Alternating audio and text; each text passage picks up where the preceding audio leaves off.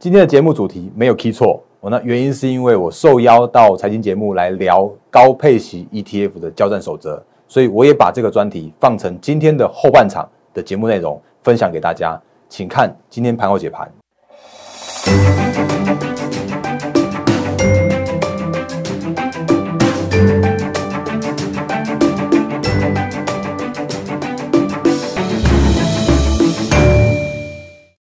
各位投资朋友大家好，欢迎收看今天2020年11月12号星期四的仁者无敌，我是摩尔证券投顾分析师陈坤仁。各位投资朋友，节目刚开始的时候我们一样看这个画面，那最近加入我的投资蹲呆拍谁拍谁好，不好意思，我的错那就直接开始咯。好，来5432，各位投资朋友大家好，欢迎收看今天2020年11月12号星期四的仁者无敌，我是摩尔证券投顾分析师陈坤仁。各位投资朋友，我们节目刚开始的时候还是一样看这个老画面，原因是因为最近真的蛮多投资朋友加入我们的 YouTube 和 LINE 和 Telegram， 那我是陈坤仁分析师，欢迎新朋友的加入，也欢迎长期支持我们的投资朋友。那如果其实在我的节目里面的话，我一直强调就是我希望用比较偏向于数据面的，用客观的角度来分析目前的一些大盘跟操作应该要注意的事项。那我会告诉你就是机会在哪里，然后我也告诉你风险在哪里，所以我不会那种一厢情愿去喊多。就像我告诉你现在就算行情是偏多的状态，可是个股走势依然是分歧，所以在操作面上面的部分的话，我会把一些操作重点来分享给大家。所以喜欢我的频道的投资朋友的话，可以订阅按赞分享加开小铃铛，我的 YouTube 频道，然后另外 Telegram 还有 LINE 也请务必来做加入，因为里面有很多的投资资讯跟大家做分享。这个是在片头的时候还是借我1分钟的小小的行销时间一下。那我们就直接来看行情好了。那可是看行情的时候啊，我也喜欢带教学的部分跟大家做分享行情的一些解析。所以我们还是一样先从美股开始看起。那美股的部分来说的话，其实我觉得昨天投资朋友有位问我一个问题，我觉得还蛮有趣的。那他就说：“哎，大仁哥，我这几天听你的讲法，叫做是上影线爆量的道琼指数，还有就是你看左下角哦，这个是纳斯达克指数有一个高档的一个长黑 K 的这样的一个指数，那也就表示说短线上面的美股必须要再做整理了。这是我这几天一致的一个说法。那如果你看昨天的一个行情，或者今天清晨收盘行情的话，也确实是这样子。道琼只有小跌了 0.08%， 那纳斯达克的话就是反弹了，因为它昨天拉回到月线之后开始有一个反弹的行情，反弹了 2%。 那今天你就会听到有一些说法叫做是说，那个纳斯达克指数反弹 2% 会带动今天的电子股来做反弹。那可是你发现一件事情，其实今天的大盘电子股并没有反弹。那为什么？我们等一下再说。然后另外的话呢，其实你看到这边就是投资人问我说的，那大仁哥，这里是不是有一个多方缺口啊？那多方缺口也很重要，对不对？然后长上影线也很重要，对不对？那就技术面角度来说的话，哪一个重要？那我直接讲答案，我直接讲我的看法，叫做是都很重要。那你就会说，大仁哥，你这样子有讲的跟没讲一样。可是我觉得这个就是一个比较务实的看法，因为这个市场上面，或者说这个美股现在真的是属于一个多空交战的一个阶段，所以你不如让这个行情继续在这边震荡，然后继续在这边去走一阵子，然后你才可以比较明确的看得出来后续的方向。因为上影线真的很厉害，它会让你的往上的压力比较沉重，然后多方缺口也很厉害，因为它会让你下方有支撑。所以这个是现在目前的一个，我觉得简单的一些教学，我可以在看到的时候、想到的时候再跟大家做分享。然后，不过如果你看一下现在目前的一个台股的状况那我们就直接切台股。其实现在目前的一个问题啊，我之前已经把那个12144这条线把它拿掉了。那这个时间点的话，已经是突破13000，突破历史新高了，甚至今天的大盘加权指数还创下了历史新高，在开盘的那一瞬间到了13324。的这个价位。可是呢，你会发现一个现象，其实我们昨天有说的，因为昨天有说，其实在资金面的角度来说的时候啊，会发现电子股好像整个动能都没了。那甚至今天的状况也一样。刚我们说纳斯达克反弹了 2%， 可是如果看今天的电子股的话，其实今天电子股也不强。所以今天的资金叫做是今天的资金的话，没有一个比较明显的一个主流的一个现象。那甚至传产昨天很强，然后今天也有一个休息的一个这样一个状况，就传产啦、金融啦，那这些都是比较偏向于今天休息的状况。所以今天的成交量你看还有大概2000多亿，那2000多亿我觉得还不错的一个量能。那2094亿的这样的量能的话，其实算是一个不错量能。可是就今天的整个行情的角度来说的话，却是一个失去主流股，然后下跌41点的这样的状态。那今天的话，甚至如果你再看细一点的，上涨家数只有295家，然后下跌的家数的话，竟然有高达701家。那柜买指数也是一样状况，然后就是上涨只有372家，可是下跌的话有高达500多家的这样的现象。好，所以其实在整个行情来说的时候啊，我依然还是有一个结论，就是这时间点你看到这个叫做是突破的这个历史新高，或者突破了这个13000的压力区，那这个行情叫做是多头，这绝对是没有问题的。可是有一个问题叫做是这个时间点来说的话，我认为既然有一个这样一个突破的时候啊，那可能还是要让这个行情这边去做一个震荡，然后守住这个万三的压力区，守住这个多方缺口，那对于后续的行情才是比较偏更乐观的这样一个现象。那因为我真的觉得现在目前如果真的要硬嘎，当然有一种说法叫做是硬嘎嘎上去的，那这种的硬嘎嘎上去的不是不能发生，而是它必须要基于很强烈的一个背景的因素才有可能发生。那个强烈的背景因素，比方说成交量要一直量滚量的方式滚上去，或者外资要不断的持续的买超，然后一直买上去才有机会发生。可是如果就现在这个状况来说的时候啊，比较没有那么多条件的时候，我认为就是在这边震荡一下，守住这个低点，对后续的行情会比较 OK 一些。那不过你如果真的问我的话，我当然看法一样，就是行情偏多，行情震荡偏多是没有改变的。原因是因为如果就你这个时间点来说的时候啊，还是复习一下好了，就是资金行情这个时间点还是叫做是做梦行情，那这个行情依然还是叫做是做账行情。那甚至今天有就是记者朋友问我说，做账行情要留意哪一些？那这个有机会我们再来跟大家来做说明。所以这个是现在目前的一个行情的看法。那但是行情看法虽然叫做是震荡偏多，虽然叫做是偏多的一个行情看法没有改变，但是我还是要提醒大家，我不是那种就是疯狂去喊多的分析师，我会告诉你叫做是这个时间点个股的走势分歧就是分歧。那这个时间点还是请大家你去检视一下你现在目前的一个手上的持股的一个状况。那如果你真的有那种就是我们之前教给大家的几个现象，比方说什么高档爆量黑 K 的啦，或者是说那个长上影线的啦，或者是说像这种那个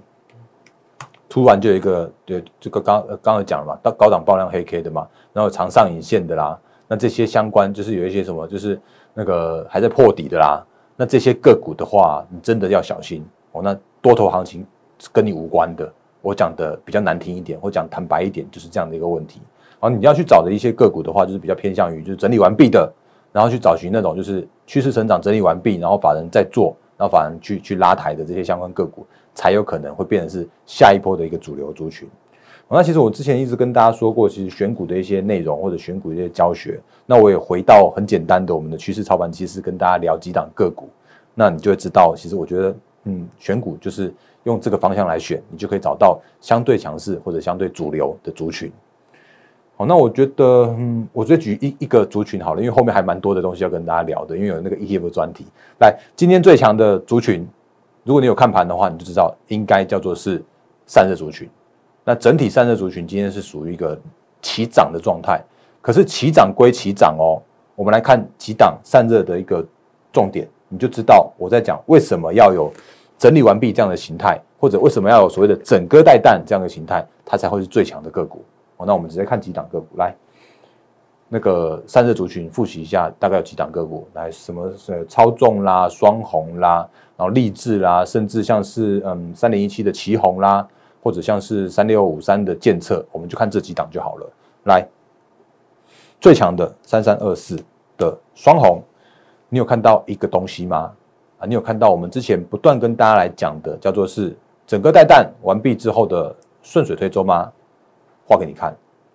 如果你是刚看我们的投资节目的投资朋友的话，你可能对我们这些就是相关的专有名词，可能还需要再做多几天的一个认识。那如果你有看我长期的节目的话，你就知道，这个就是整个带弹完毕之后的一个，有像顺水推舟跟三胜三四嘛，这个我觉得还蛮有机会的哦。所以这个是双红分享给大家，那这个叫做是整个带弹完毕之后的一个上攻，然后它就直接锁涨停给你看 9.96%。那另外一档的话， 3017的奇宏也非常强势，你会发现它也是很像的一个整个带弹，哎，滑歪了。来，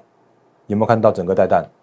那有没有看到它一个突破的这样的现象？哦，所以即使是这种个股，你今天去涨停板，然后去追在今天的投资朋友的话，或者是说你看到今天开始突破高点才去做买进的投资朋友的话，我相信后面的这个行情你依然是可以赚得到的。哦，所以这就是为什么要教给大家这种就是最近的一些操作的重点。那最强的两档，整个带弹的两档讲完之后，我们再来看其他的个股。我没有刻意要挑股票来跟你讲那个教学，而是我真的是看到今天的盘面就是最强就是散热，那我们就一档一档来看散热嘛。来3383，3338的泰硕，有发现吗？它今天还蛮强的哦，它今天上涨了 5.6%。可是这个有没有像整个带弹呢？我很老实说，它并还没有所谓整个带弹的完成，因为如果你去画的话，你会发现一个现象叫做是，它似乎还在它的一个整个带弹的过程还没有顺水推舟跟三生三世，当你会看到它今天成交量有放大了啦，那可是它的一个突破的行情的时候，可能恐怕会在明天或后天才有这样的现象。那当然必须要整个族群继续强，它才有可能会持续的往上走一个它的一个顺水推舟的行情。那另外的话呢，其实有一些就真的不太强的个股了，比方说像6230的超重，有发现吗？它今天只上涨了 2.59%， 它其实已经是落后的一个指标了。那你有发现它这边其实有一个比较大型的头部嘛？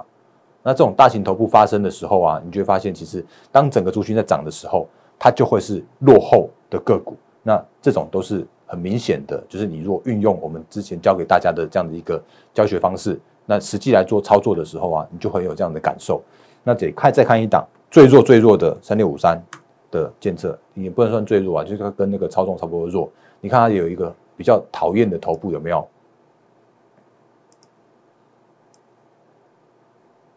来，讨厌头部发生了之后啊，它的反弹的时候也只能反弹3点多%，相较于这个整个带弹完毕之后一个突破的这个涨停板10%的这种行情的话，像这建测的话就只能涨3点多%。当然它算强，可是如果你真的要说的时候啊，它会在反弹的过程中也一定会遇到这个压力区，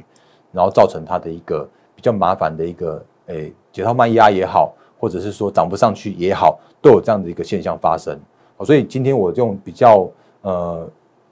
简单的方式来跟大家聊行情，叫偏多；那聊个股叫做是真的会有个股走势分歧的这样一个现象。然后，如果这个时间点你在做选股的时候，或者在做操作的时候啊，也请务必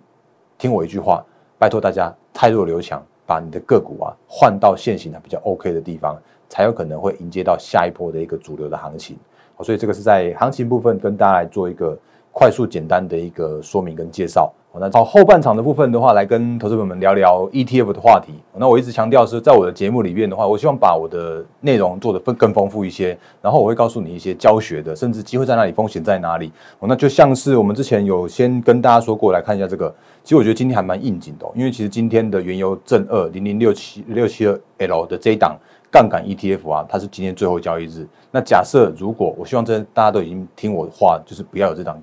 ETF 了。那如果今天没有卖掉的话，它会走所谓的清算程序。那到12月8号的时候啊，才会把清算的余额还给所谓的受益人。那其实这档我们早在3月的时候啊，我就都开出来给大家看了。就是在3月的时候，我就已经提醒这个所谓的油价闪崩，然后这种真的是风险太高，甚至我还就是为了这个专题去拍一些，像是4月的时候我拍这个影片给大家看，就是告诉你这些相对的风险哦。那其实投资朋友在我这个后面回馈还蛮热烈的，所以我想今天跟大家聊聊有关于这个，就把这个开出来给大家看一下。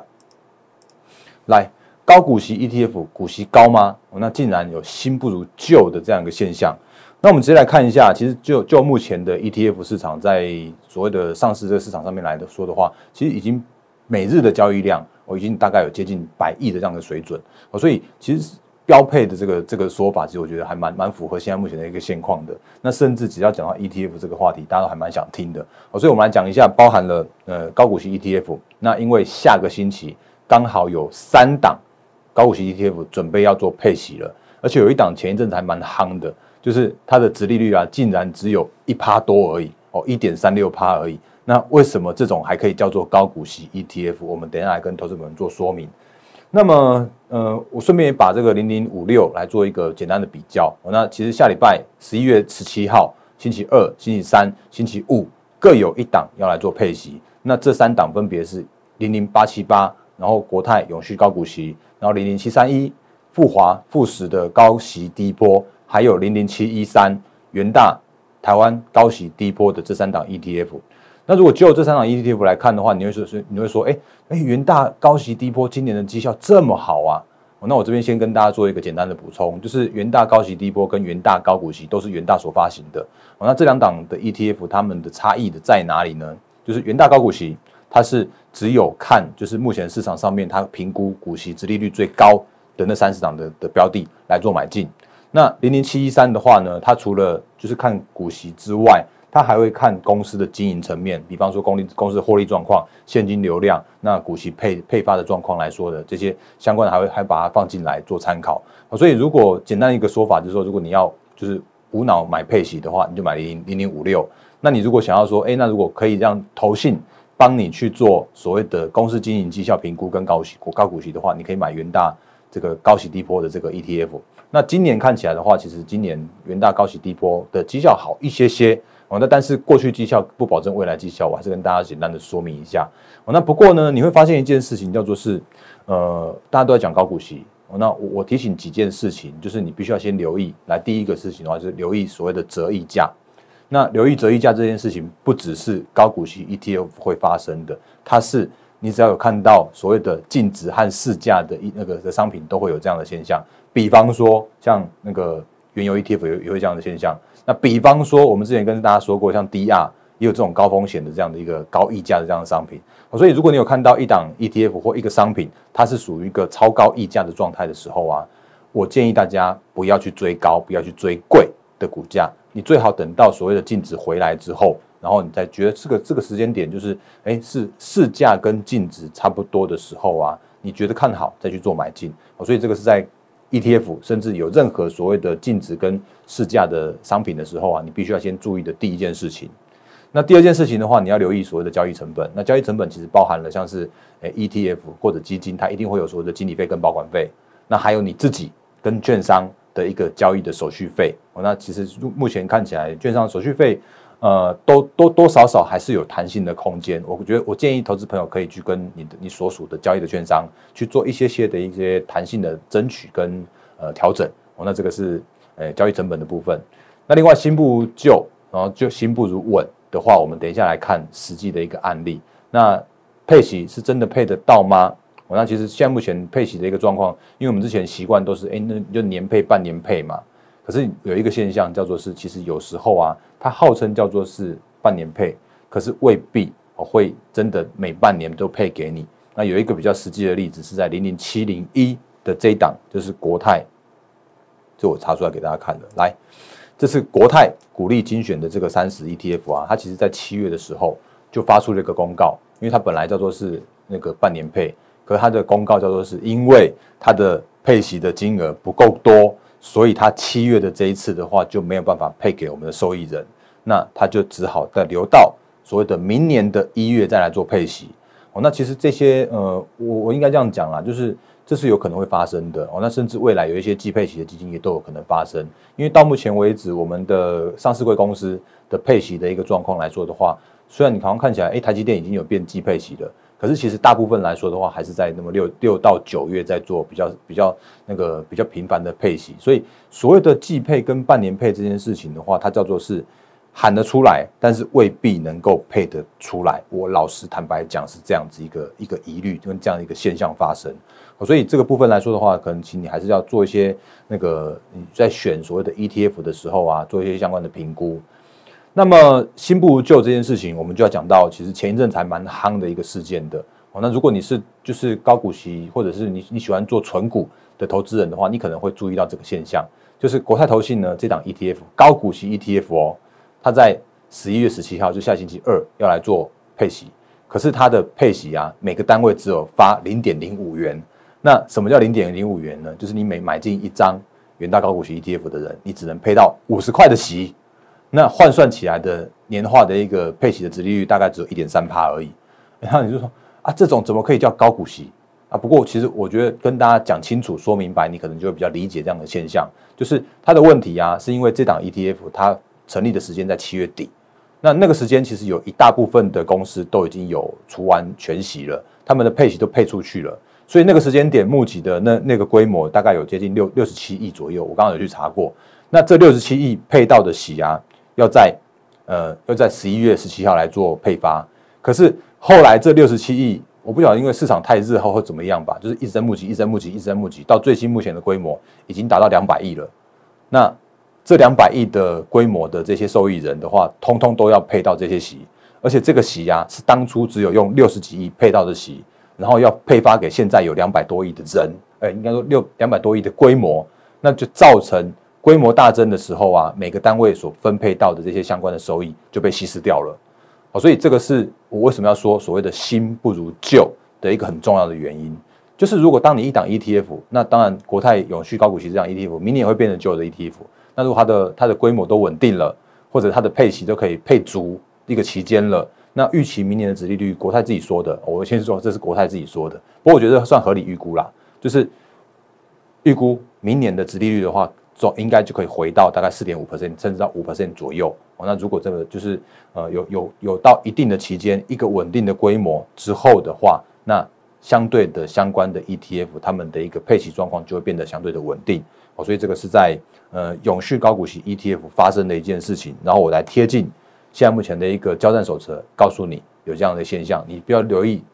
留意折溢价，留意交易成本，然后留意它必须要有一个很稳定的一个规模跟期间。那你可能会听到最近又有什么 5G ETF 要来募集了，可是我觉得这些名称真的很下爬啊。可是他们的绩效在刚开始的时候啊，我相信还是有一些比较不稳定的这样状况现象。所以我讲的比较保守一点，但是如果你听得懂我在讲什么的话，你就会想说，那我们去找过去绩效还不错的。那当然，过去绩效不能保证未来绩效，可是过去绩效它总是有一些参考的价值哦，那可以来帮投资朋友们来做一个选 ETF 的依据。那配息的话还是一样，就是那个能不能配得到，还是要看这个配息它这个 ETF 它实际配到的息，然后配足之后才能分配给我们的受益人、投资人。所以在交战守则的部分的话，这4点先请大家做留意。那另外的话呢，小心有一个 ETF 的一个殖利率的迷失啊。那个股也是一样，就是不管怎么样，你如果看到一档高殖利率的个股，那你必须要留意说，这个所谓的殖利率到底是所谓的高就好吗？还是说我必须要提醒大家，就是所谓的殖利率的这件事情，一定要是你有填息，才有机会赚到殖利率的，才是扎扎实实赚到殖利率的。所以你很有可能有一些个股，我泛指所有的个股，你有可能会看到什么殖利率高到10几%，可问题它如果不填息的话，你还是会赔差价。那一样就是高股息 ETF， 它只有唯有填息的时候啊，你才真的赚到所谓的殖利率。那在操作面来说的话，我觉得就是在假设如果你有遇到所谓的非经济因素，那之前比方说像是我现在应该可以讲前总统了啦，就前总统川普的时候啊，他总是会有一些那个比较突发性的那种什么关税政策或什么样的政策去影响的。那如果你有看到急跌，那我建议你会勇敢去买进，因为那些都不是所谓的经济面的影响。那如果真的有所谓的急跌的时候买进的时候，你买在低价的这种 ETF， 买在低价的时候，你就会有相对的一个高的一个殖利率，甚至你可以赚到差价，你不一定要等配息就可以获利了结。那另外的话呢，就是分散风险来考量，你可以用定期定额的，就是存股的概念，你可以用定期定额，你有钱的时候就固定投入，然后去做分散风险的这样子一个操作的一个方式。那今天的话，就跟大家简单聊一下高配息的 ETF 的一些提醒的观念。那下星期的这3档 ETF， 你今天要买到，今天明天要买到不是不行，但是我还是提醒大家，就是你真的有所谓的填息啊，才有赚到所谓的殖利率。所以高股息 ETF， 你不管买在配息前，买在配息后，你可能要真的把你的时间去做拉长，才真的能够看到这个殖利率的效果出来。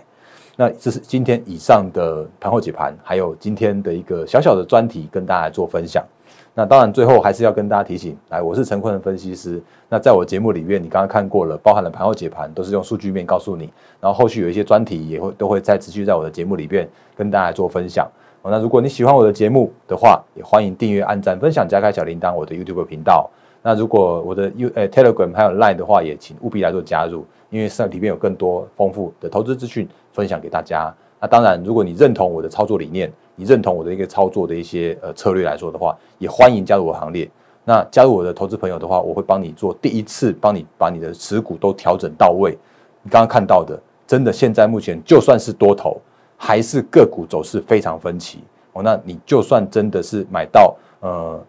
这真的是买到你心目中的好股票，但是它未必有一个发动点的话，你可能还需要等待一些时间，所以让我来帮你把这些持股调整到位，让我们来一起来迎接这个资金行情，然后作战行情跟做梦行情的这个行情时间点。那我是陈坤文分析师，立即拨打我们的专线08006680850800668085摩尔证券投顾陈坤仁分析师。本公司经主管机关核准之营业执照字号109金管投顾新字第030号。新贵股票登录条件较上市贵股票宽松，且无每日涨跌幅限制。投资人应审慎评估是否适合投资。本公司与所推介分析之个别有价证券无不当之财务利益关系。本节目资料仅供参考，投资人应独立判断、审慎评估并自负投资风险。